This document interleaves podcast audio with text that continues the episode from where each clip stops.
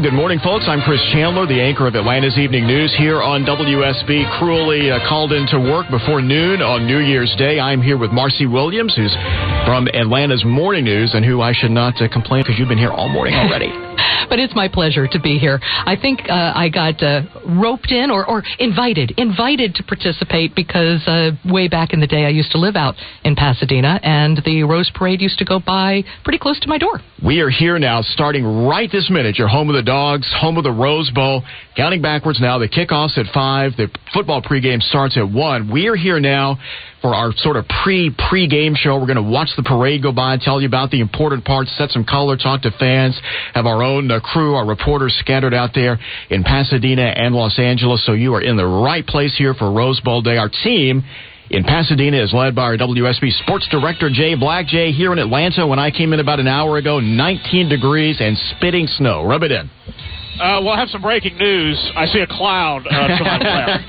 It yeah, is- yeah, yeah, it yeah. is- and I've got a pullover on. It's about 49 uh, right now. I'm in the shade, so it is. But it is, man, it is. They always order up beautiful weather for the for the Rose Bowl. Always. Oh, man, Marcy, it is. It is first time I've ever been out here, and it is spectacular. We got the San Gabriel Mountain setting the backdrop. I am stunned at the amount of Georgia people I've seen. We've been staying in uh, in downtown Los Angeles, and it's probably been eight to one Georgia fans. Now here at the parade, we've seen a lot more Oklahoma fans show up, but I am I am stunned with it. As expensive as it is, and as much hassle as you have to go through to get out here, I'm I'm stunned by the amount of Georgia. Well, the people words But that I, I keep hearing, Jay, uh, that everybody mentions from Georgia that's out there, it's bucket list. It's on their bucket Oh, yeah. list. They want to check this one off. It's a it's a once in a lifetime opportunity that they see it. They get to see the parade. They get to see the bowl. Uh, possibly Georgia advance to the national championship. How can you pass it up if you get an opportunity?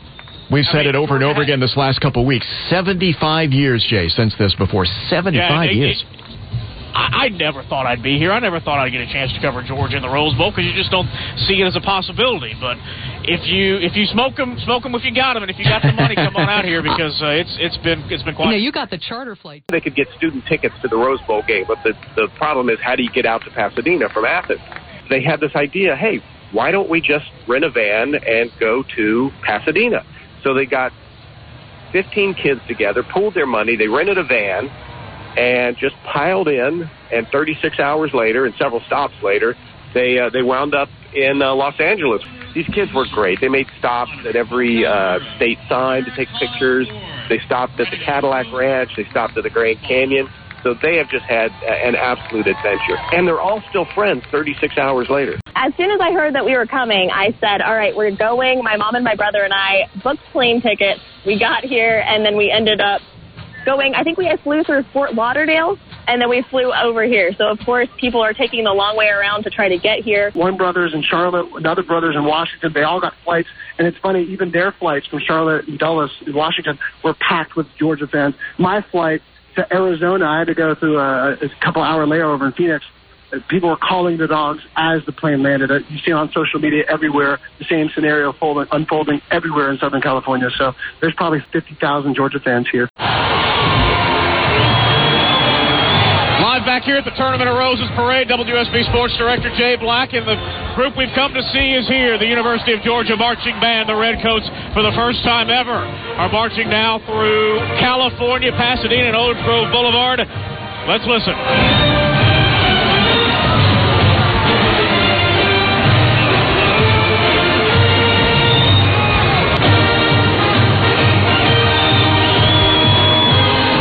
Georgia fight song.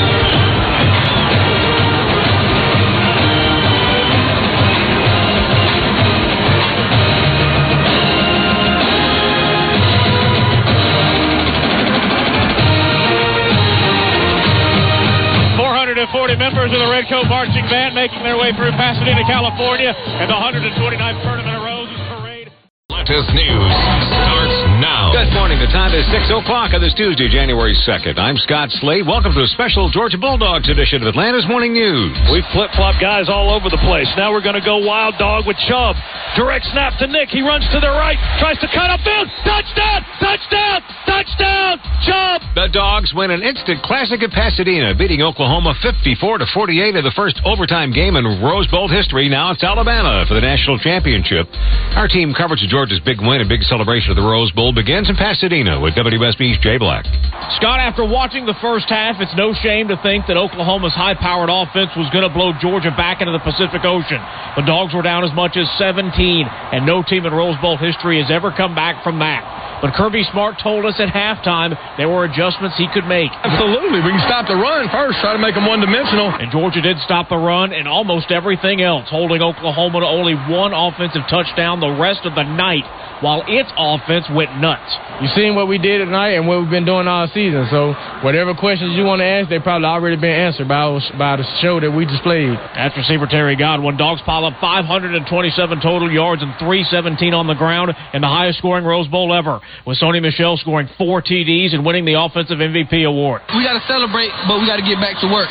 Because at the end of the day, we got to finish. Nick Chubb adds in 145 yards as the Dogs hit the Rose Bowl record for most yards per carry with 9.3. In Pasadena, California, Jay Black, WSB. This is WSB's Abby Jessen at the Rose Bowl. There aren't words anymore. I cried. I fell down. I just there aren't words. Words didn't come easy to many UGA fans. I cannot believe it. I don't know. I'm, I'm speechless.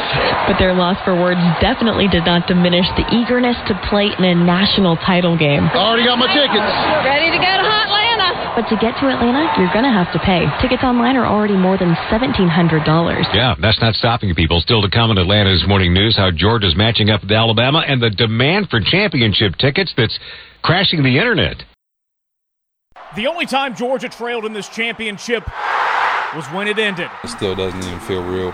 It's going to take a little bit of time for me to gut this one. That's tight end Isaac Nauta, who could only watch as backup freshman quarterback Tua Tagovailoa slings his longest pass of the night as Alabama walks out of Atlanta with another title. Anytime someone's wide open like that, that's really a communication uh, issue. That's defensive back Aaron Davis. Georgia lets a 13 point third quarter lead slip out of its grasp as Alabama's defense holds the Dogs to 41 yards in the final quarter.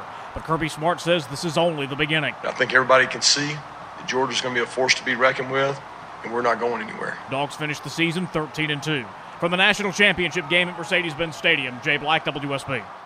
This is WSB's Veronica Waters at the Georgia Theater in Athens. There was crying. I don't want to talk. And there was cussing. This. Still, these disappointed UGA fans are telling me they could not be prouder of their Bulldogs. It's pretty upsetting today, but Jake from State Farm's a freshman, and the next three years is going to be great. It's up from here. Honestly, I didn't think we were going to make it. The fact that we're the number two team in the country, I'll take it. We came in second in the national championship in Kirby Smart's second year as head coach. So this is the beginning of a dynasty. At the Georgia Theater in Athens, Veronica Waters, WSB. WSB's Clark Howard, honoring Dr. Martin Luther King Jr. One day, right there in Alabama, little black boys and black girls will be able to join hands with little white boys and white girls as sisters and brothers. I have a dream today. I remember the issues involved with segregation in Atlanta. I remember when the schools were integrated when I was in high school, even though there had been token integrations. The real integration took place when I was 15 years old. I was 12 when Dr. King was assassinated, and I remember how upset I was at the time. It was so wrong, and we needed Dr. King's power and strength to challenge us being set in our ways here. You know, Dr. King really is responsible for the economic rise in the South by lifting the curse off of us of segregation. Discover more at honoringmlk.com. WSB's Scott Slade, honoring Dr. Martin Luther King Jr. I have some very sad news for all of you. When I got the news that Dr. Martin Luther King Jr. had been assassinated in Memphis, I was a ninth grader at Spalding Junior High School and remember being frightened and morose at the same time. I was genuinely afraid that Atlanta would burn. And then we started getting reports of how Atlanta Mayor Ivan Allen Jr was participating in marches across the west side of Atlanta, leading the way in a police car for nearly 4,000 black students walking in memory of Dr. King. Along with Atlanta's police chief Herbert Jenkins, he visited every black neighborhood in Atlanta during the days between Dr. King's assassination and his funeral. Mayor Allen remembers a call from President Johnson Ivan, the minute they bring King's body back tomorrow, Atlanta, Georgia is the center of the universe. Do whatever is right and necessary, and whatever the city can't pay for will be taken care of. Just do it right. They did. It's incredible how Atlanta remained calm in the days following Dr. King's death. Discover more at honoringmlk.com. WSB is honoring the Reverend Dr. Martin Luther King Jr. We as a people will get to the promised land. Today marks 50 years since the death of Dr. King, an event that impacted Atlanta in countless ways. Yet Atlanta, thanks to the leadership of city fathers and even prominent media voices, remained at peace, while other cities in the United States broke into violence and unrest. The King family has asked that bells across the nation toll 39 times at 6:01 Central Time, the time that the shot rang out in Memphis in 1968. 39 times the bell will toll, as King was 39 years old the day he died. WSB Radio and Television and the Atlanta Journals and Constitution were the news media of record in 1968, immersed in the community, the loss, and then the peaceful vigilance. And we are here today to reflect on all that has happened here since that moment 50 years ago.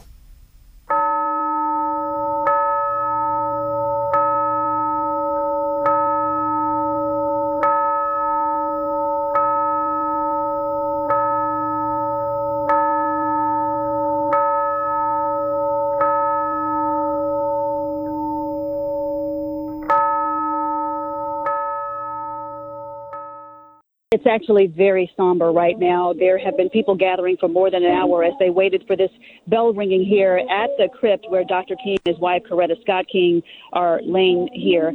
And the eternal flame, as always, is bright and shining here. People have uh, come out and it's been an emotional day for many people. I actually talked to several people who were alive at the time that Dr. King was killed, and uh, more than one of them had tears uh, on their faces today as they told me about the moment that they heard first about the gunshot and then swarmed around their televisions. They said if you didn't have a TV, you found one that day. That day, and then they waited and waited for news. And when the memory came of the moment that they heard Dr. King had actually been killed, um, they cried.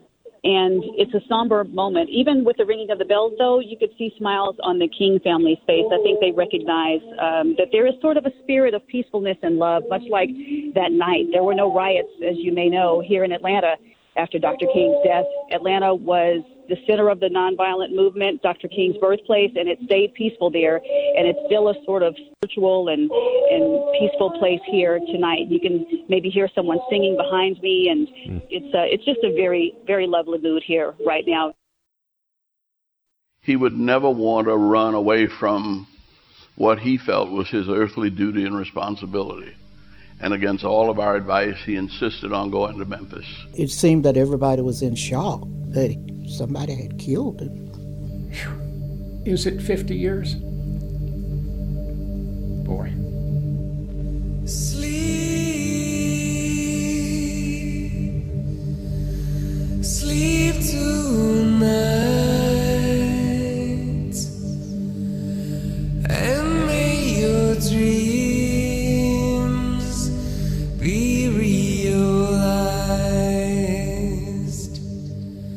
Days in Atlanta, honoring Dr. Martin Luther King Jr.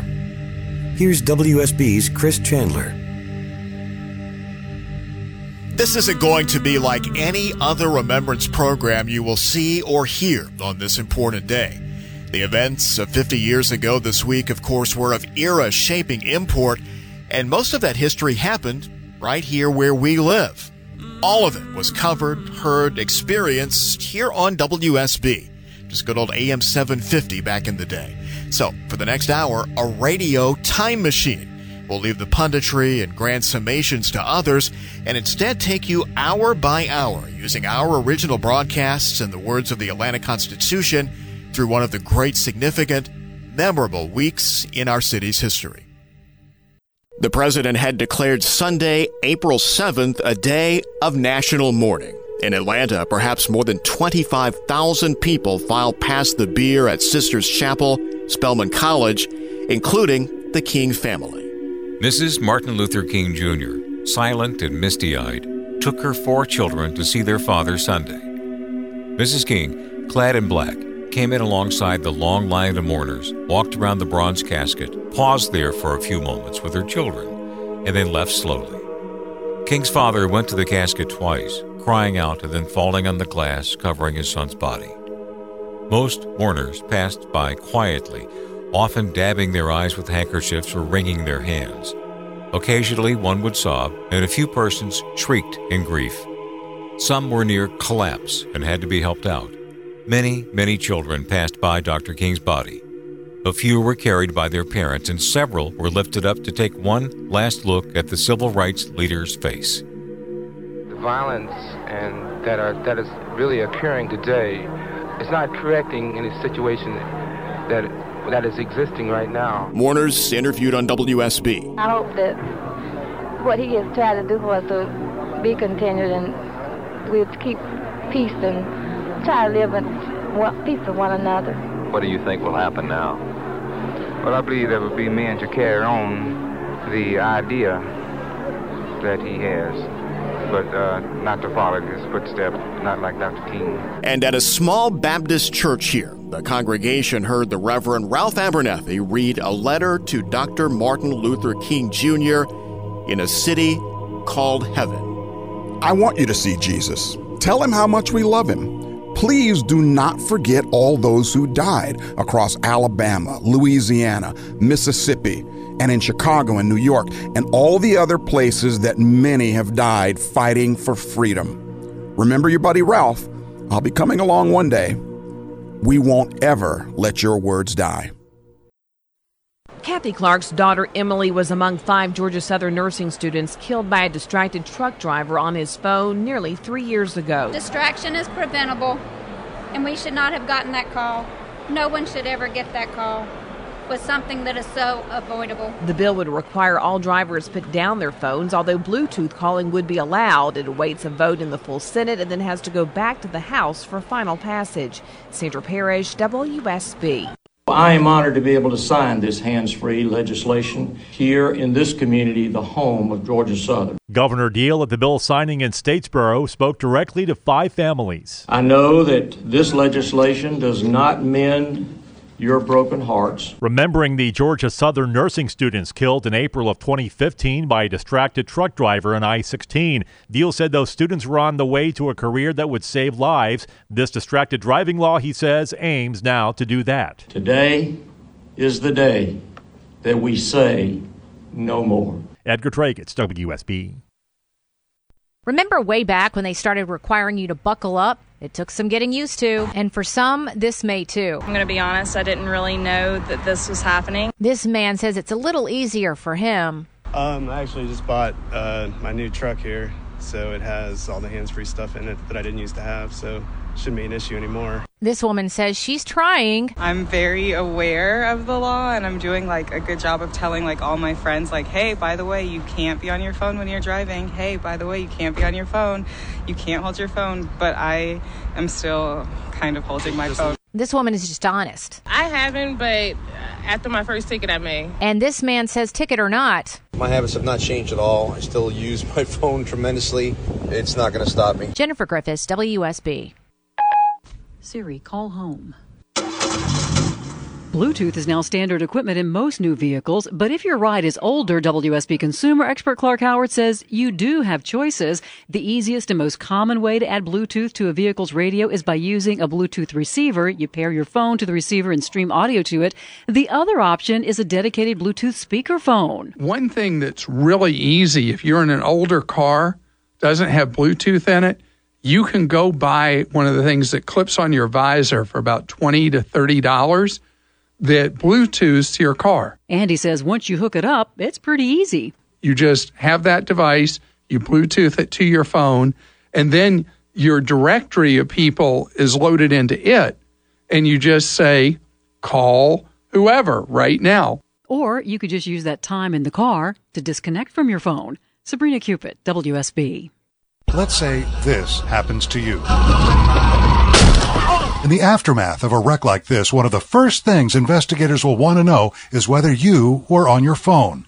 They'll ask you, and then someone like Will Baggett will ask your phone. I look to see at this slice of time, was the driver distracted? Were they on their phone? Baggett is a digital forensic examiner. He works for a company called R.W. Grant Consulting, and even if you lie and try to delete your call history and your texts, Baggett says your phone will more than likely give you away. If you delete data when you're being pulled over, it's recoverable. That's the bottom line. The ability to delete information to the degree law enforcement or forensic investigators like Baggett can't find it, well, he says that's just not available to the average cell phone user. What happens if you try to delete the data and get caught? Baggett says that's an area of Georgia law still evolving. His advice, don't try it. In Midtown Atlanta, Pete Combs, WSB. Atlanta's news starts now. Good morning. The time is 5 o'clock. It's Monday, July 2nd. I'm Scott Slade. Welcome to Atlanta's Morning News. WSB's top local story the first Monday commute where you must keep your hands off your phone. Georgia's hands free law going to effect on Sunday after months of hard work. Countless families lobbying for change after losing loved ones to drivers distracted by their phones and other electronics. WSB's Michelle Wright begins her in depth team coverage with reaction from the man who pushed the bill through the state legislature. Scott, so now that months of hard work have come to fruition and Georgia's hands free legislation is law, I asked the bill's sponsor how he feels. This is a fantastic day. It's a great day for Georgia public safety. Representative John Carson says he started working on this back in the fall of last year, and at first, not everybody was on board. No, there was definitely some uh, naysayers along the way, both inside the state capitol and outside. However, now he says most people are on board as they see how it can help keep Georgians safe. WSB's Veronica Waters continues our in-depth team coverage with the story of a Coweta County mom who also fought hard to see this bill passed in honor of her son. It's been three years since a 17-year-old distracted driver killed 14-year-old Parker Madliak. Parker's mom, Sherry, lobbied for Georgia's hands-free law in hopes of sparing others the same grief. It's an awful feeling to know that you're never going to see your child again. And it's especially awful to know that it was something this ridiculous. It's just a text. Sherry Madliak believes with time and enough tickets written, being hands free with our cell phones will be as routine as buckling up. We're not there yet, but I'm hoping it's coming. The more you got to pay, the less you're going to do something. Veronica Waters, WSB. WSB's Doug Turnbull and Smiley Murray McKay will lead a Facebook Live Q&A with Hands Free Georgia Act author Representative John Carson at noon. Just go to the WSB Radio Facebook page. You can ask your questions there. No one knows why I lost my voice in 2016. I got sick on a vacation with my family, and it just started to go away. Doctors say Jamie has a rare neurological disorder with an unknown solution, but he's talking again with a little help from technology. A Scottish company, using his old recordings, built a computer synthesized voice. Now he types and presses play. The difficult part is not about radio, it is about not being able to talk to my family, my wife, my kids, my dad, my friends. That's been the worst part by far. Jamie hopes that one day he will be back with his original voice. Condace Pressley, WSB. I'm just tickled this morning at Jamie Dupree 2.0. We'll take Jamie and his expertise any way we can get him, but it, but it's it's so thrilling uh, to hear from him again this morning. For whatever reason, my voice hasn't come back. The doctors say it is a neurological disorder that really does not have any answers or any concrete treatment. I want to thank everyone who has sent words of encouragement over the past two years. I wish that my regular voice was back, but this is what I sound like right now. I am able to get out a little. So what it means is this, my computer generated synthesized voice is the best option I have to get back on the radio, but I would certainly like my old voice to return, some way, somehow. We'll keep praying for that. For the seventh time in the last nine postseason series, it's someone else celebrating a clincher on the Braves mound. Center fielder Ender Inciarte. I didn't want to go home. I wasn't ready to pack. We left a lot of opportunities out there. That's the frustrating part. That's Freddie Freeman as the Braves are sunk by the same nagging issues. Too many walks and scored, what, eight runs in four games? Manager Brian Snitker, the Dodgers knock in five in the sixth and seventh to advance to face Milwaukee in the NLCS while Atlanta waits for spring training. I'm WSB's Edgar Treiguts.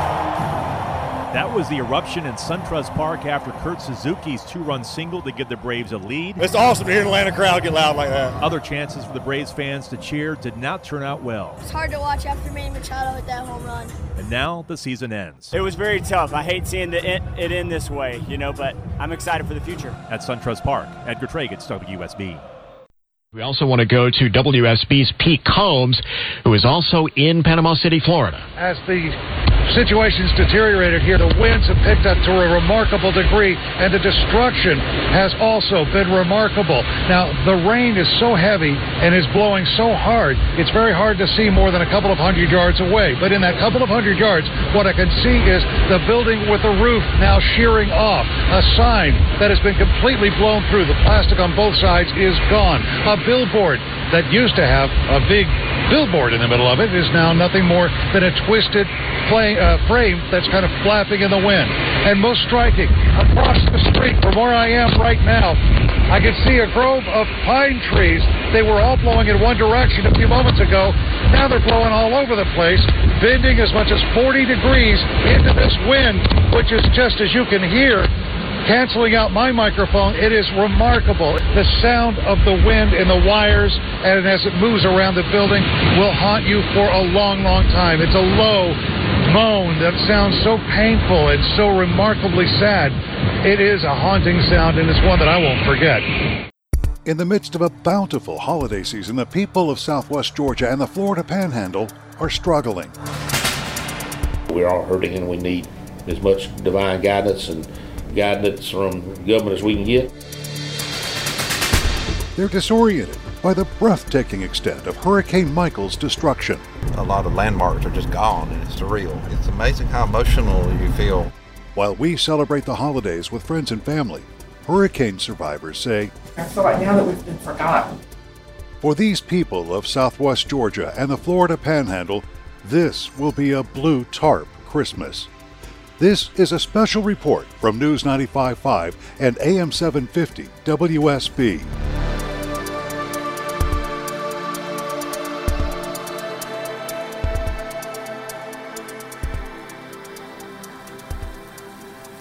I'm Pete Combs.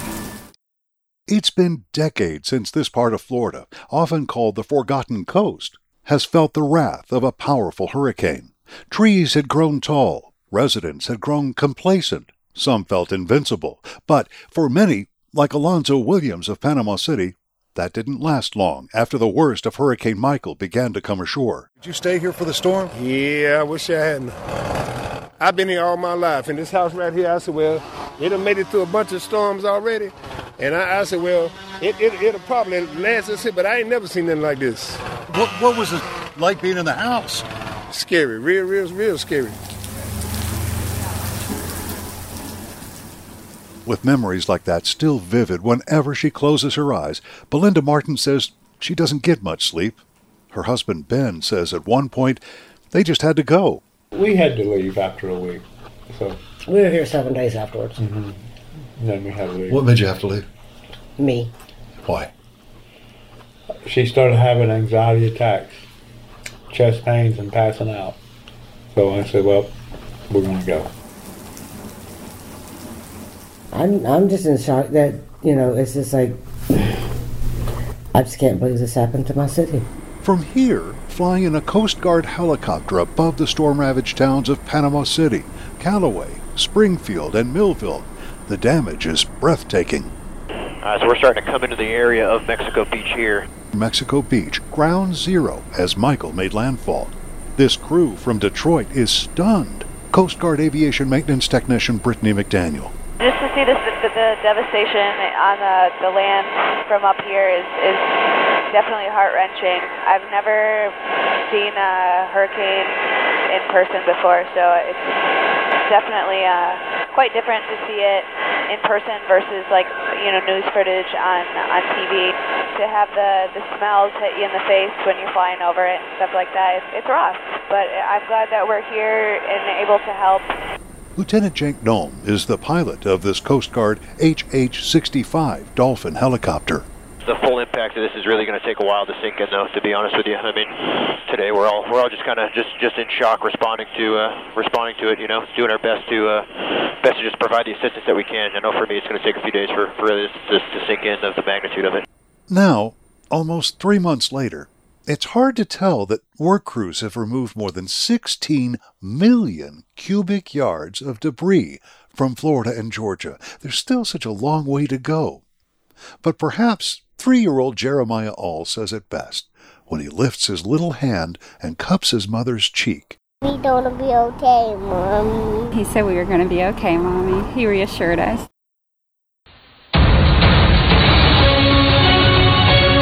News 95.5 and AM 750 WSB, bringing you real-time results of the 2018 midterm elections in Georgia and throughout the nation, with continuing team coverage and in-depth analysis from reporters in Georgia, Washington, and across the country. Here's WSB's Chris Chandler. And good evening again. We have heard it a million times by now. Sean Hannity. The most important midterm election in our lifetime. Former President Obama. This November's elections are more important than any I can remember in my lifetime, and that includes when I was on the ballot. President Trump in Macon just last weekend. This is one of the most important elections of our lifetime. And we are here to cover it for you tonight in the studio with me right now, Eric Von Haessler, talking about classing up the joint. Monica Pearson is here with us right now. Bill Crane, our political analyst. We hear this, guys, every time the polls open. It's the most important ever.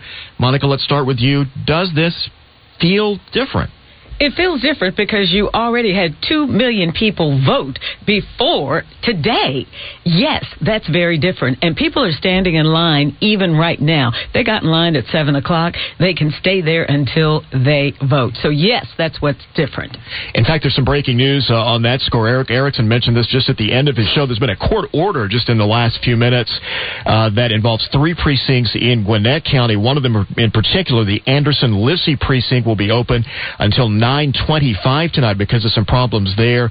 Uh, number 122 will be open until 7:30, and precinct number one, the Harbins precinct, will be open uh, until 7:15 or until everybody in line there uh, has been uh, allowed to cast their votes. Turnout today, uh, d- anecdote, not data, as we hear Bill Crane crazy. I have literally, in the time I've lived here, never seen so many people at my polling place this morning after that early voting, and even in the pouring rain. And I've heard it from all over today. As Monica referenced, we had a 33% turnout before we opened the polls today. So, with another one and a half to two million vote, if we have a 66% turnout, which is typical for a presidential election, that'll be four million of the 6.7 million registered voters. So we will set a record for the number of registered voters, the number of ballots cast in a midterm, the number of ballots cast in advance of election day, which I think may actually exceed those cast on the election day, and what's going to keep us here until Wednesday or Thursday, a record number of absentee and provisional ballots, which are counted by hand and they're all on paper. The Classic Center is starting to fill up with Kemp supporters. This woman lives here at Athens and is a longtime friend. I think that there's been a lot of misinformation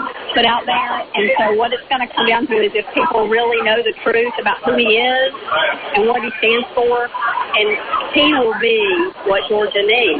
Now, all day, Kemp's campaign has said turnout is the key, and it reached presidential turnout in some Republican leaning counties in the metro. It's still early, but as you said, with 2% of precincts reporting, Kemp leads handedly over Abrams. I think I told you earlier, I've never seen a huge, a bigger uh, press contingent for a state race, and that's in four decades of being a reporter. Uh, it is just remarkable. The major networks are here Fox, CNN, NBC, MSNBC, CBS, ABC. Of course, we're here. That's a big deal. And I, I just, uh, the excitement about uh, this race is, is pretty palpable, at least in this room. Now, as far as people who are not media, they're starting to stream in as well. And I have to tell you, it's a pretty quiet crowd at this point because with uh, just a, a, small percentage of the votes in, uh, about 17%, uh, we're looking at a 59 to basically 59 to 40 percent uh, margin with Kemp in the lead. Eric Von Haessler, we heard Sean Hannity a few minutes ago. Uh, I played a clip of him. He's, every day he would say, This is the most important midterm election of your lifetime.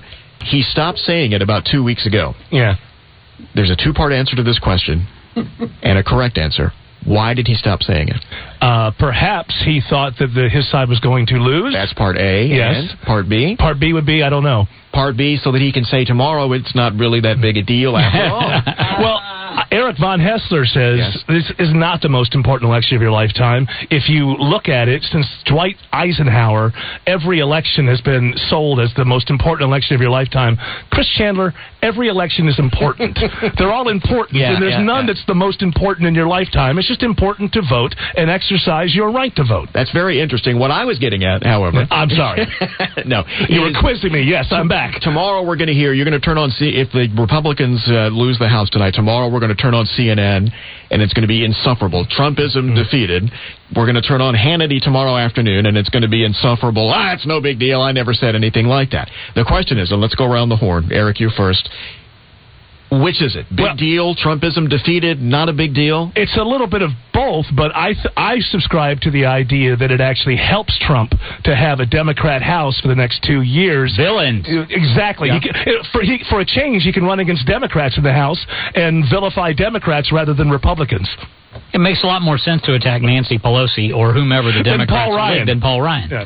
And so I, I agree with Eric. I think it, he's he's looked for someone to turn into his Disney villain the entire time he's been in office. And if the House goes to Democratic control, he's got one.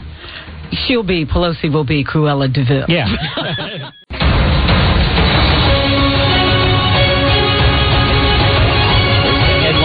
race for Congress continues to be indications of the split decision that we thought was possible. Republicans seem like they are going to hold on to control of the U.S. Senate at this hour, though there are still a lot of votes to count. The GOP has already defeated a Democratic senator in Indiana and may do the same in Florida, though that race is very close. In the House, it is a different story as Democrats are slowly picking their way through a number of GOP seats in a variety of states.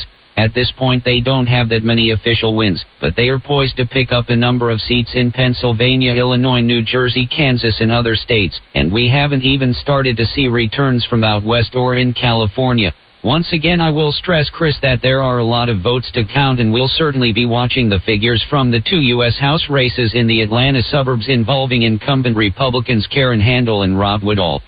And we have some numbers now in both of those races. Let's check in on those because, as you heard uh, Eric Erickson telling us uh, just a few minutes ago, and Jim Galloway from the AJC, these numbers uh, that we have seen so far, even though they are not near complete, uh, are both interesting, and potentially alarming for the Republicans. Let's have team coverage of that now, starting with WSB's Edgar Treiguts in the News Center. Well, Chris, indeed, the battle between Karen Handel and political newbie Lucy McBath in the sixth has indeed been tight through the evening. Late numbers here right now, top of this hour, the edge, the Handel ahead of McBath, nearly 52% to roughly 48. The sixth congressional encompassing parts of DeKalb, Fulton, and Cobb. And when you look inside these returns, McBath does have the lead in DeKalb right now, but not by terribly much, almost 54 to 47 percent. Fulton County, a narrow edge there to Handel, and in Cobb County, a big lead for Handel there. Again, at the moment, Handel the 52 to 48 lead overall, and McBath in the sixth congressional. Now, over to what's happening in the seventh. Latest from WSB's Jennifer Griffiths. Right. In the race for the 7th District, Carolyn Bourdeaux is leading Republican Rob Woodall 51.4 to 49%. Now, this district has seen some major demographic shifts. Before, mostly conservative. Now, Gwinnett County, more Democratic. And that is the county in which Bourdeaux is leading. And in Forsyth County, where it tends to be more conservative, that is where Woodall is leading there. But again, still a very tight race. Carolyn Bourdeaux at 51.4% to Rob Woodall's 49%. Reporting live, Jennifer Griffiths, WSB. And in the governor's race, to the moment, 56% of the precincts reporting in now Kemp over Abrams by a margin of 55 to 44%. Atlanta United fans didn't have to wait long for this. But for anybody who's lived here and rooted for anybody, it's been a long wait. It's unreal. The curse is broken. We can't explain it. It's unbelievable. It wasn't easy, but it, we made it happen. It wasn't like the other sports. There was no choke at all. Atlanta United was the favorite and acted like it, dominating the play and getting goals from MVP Josef Martinez and wingback Franco Escobar. To be here when we win, it's the greatest feeling in the world. Never seen crowd hype like this. It was just incredible. It's an MLS record crowd of more than 73,000, and team captain Michael Parkhurst heard them all. Just amazing to play in front of. They were so loud, so supportive. My ears are ringing. Is that a good description? Midfielder Julian Gressel, and now there's a parade from Peachtree Street to the stadium at 10 Monday morning. From the bench, Jay Black, WSB. Atlantis news starts now. It is 5 o'clock. Good afternoon. I'm Chris Chandler, live from the WSB 24 hour news center. We've lost everything, people. Okay? We've lost everything, he says. Michael slams the panhandle at near Cat 5 strength today. And the first damage reports are grim. In Georgia, Governor Deal expands the state of emergency with tens of thousands of people already without power. First, here to WSB's Pete Combs, who was in Panama City about 2 o'clock this afternoon as the storm roared ashore. Trees that I told you a little while ago were bending at a 45 degree angle to the wind. Now they're bending the other way, and many of them have now snapped. Signs have been torn up. Billboards have been completely destroyed. The frames now just flapping in the wind like little insignificant bits of metal. Roofs have been torn off, and the water continues to rise in parts of Panama City Beach, not very far from here, as this storm continues to pass by, fury unabated. Michael came ashore with 155 mile an hour winds, the strongest storm to hit the continental 48 states in 26 years. We'll have more in a moment. 74 degrees on Peachtree Street at 501.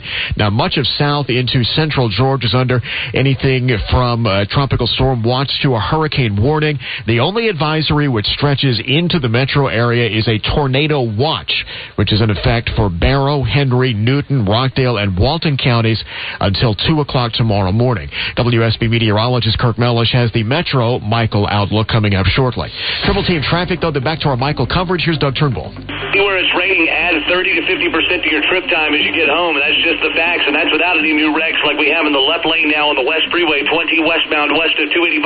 That's jamming things up out of West Atlanta, but you stay slow on that wet pavement all the way to Douglasville, I-20 slow, eastbound from downtown Atlanta out past Moreland Avenue in both directions at DeKalb between 285 and Wesley Chapel. Heavier than normal on the wet pavement on the south side. Crashes have just cleared up both 75 and 85 south below the perimeter, and now that it's raining downtown, I don't need to say where all the delays are. Just know that the connector is now officially worse than normal. Smile Mark McKay, Coolray, Carrier Traffic Center. Seeing speed limit uh, below the speed limit on that west side perimeter on the wet pavement, 285 northbound, the inner loop leaving College Park up to the West Freeway, I-20, WSB Jam Cam in DeKalb County. Doraville shows crash now on the shoulder. Travel lanes open, but they had the right lane blocked to remove debris. 285 eastbound near Buford Highway. Interloop delays out of Sandy Springs begin at Georgia 400, break free past Highway 78. Outer loop, Alex Williams. 285 westbound looking slow, leaving Ashford Dunwoody past Roswell Road. You hit the brakes again approaching I-75. Southbound delays about over a half hour to get down to the West Freeway. Triple team traffic, WSB. In Panama City today, ABC's David Muir and his crew had a scare. Parts of their hotel collapsed. Parts of the building, the cement that's come off the side of the building. I don't want people to be alarmed by that fire alarm. It's simply a signal that the power has gone out inside the hotel where so many of the families here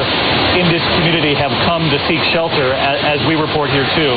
I just want you to hear the wind right outside this doorway. Just, just take a listen to this.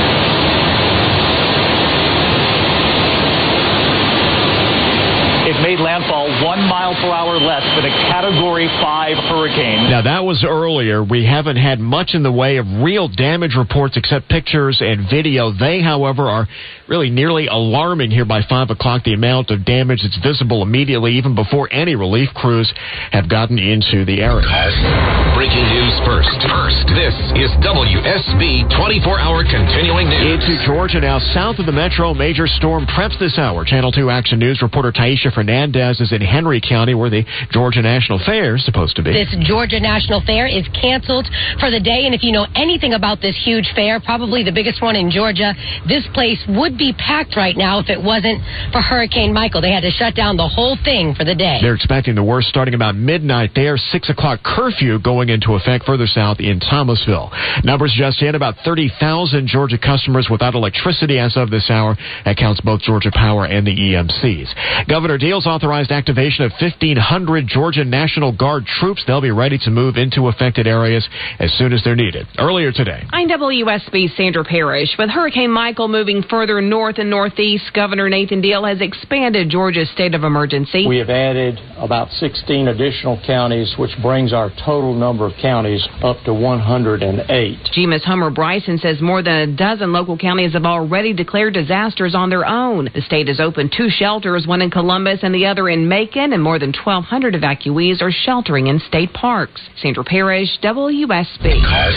Breaking news first. First, this is WSB 24-hour continuing news. I'm Jamie Dupree in Washington, declaring that the feds are ready to help. Some are saying it's one of the biggest storms ever to hit our country. President Trump could only watch as Michael washed ashore. Uh, we're very well prepared for it. Massive amounts of food. And Meanwhile, Mr. Trump will go ahead with a campaign rally tonight in Pennsylvania. Well, I hear they have thousands of people lined up, and so we are in a little bit of a quagmire. Last month, the president scrapped two rallies to deal with Hurricane Florence. For around the clock live in depth team coverage of Hurricane Michael. Stay with us here, WSB Radio, also WSBRadio.com and the WSB Radio app.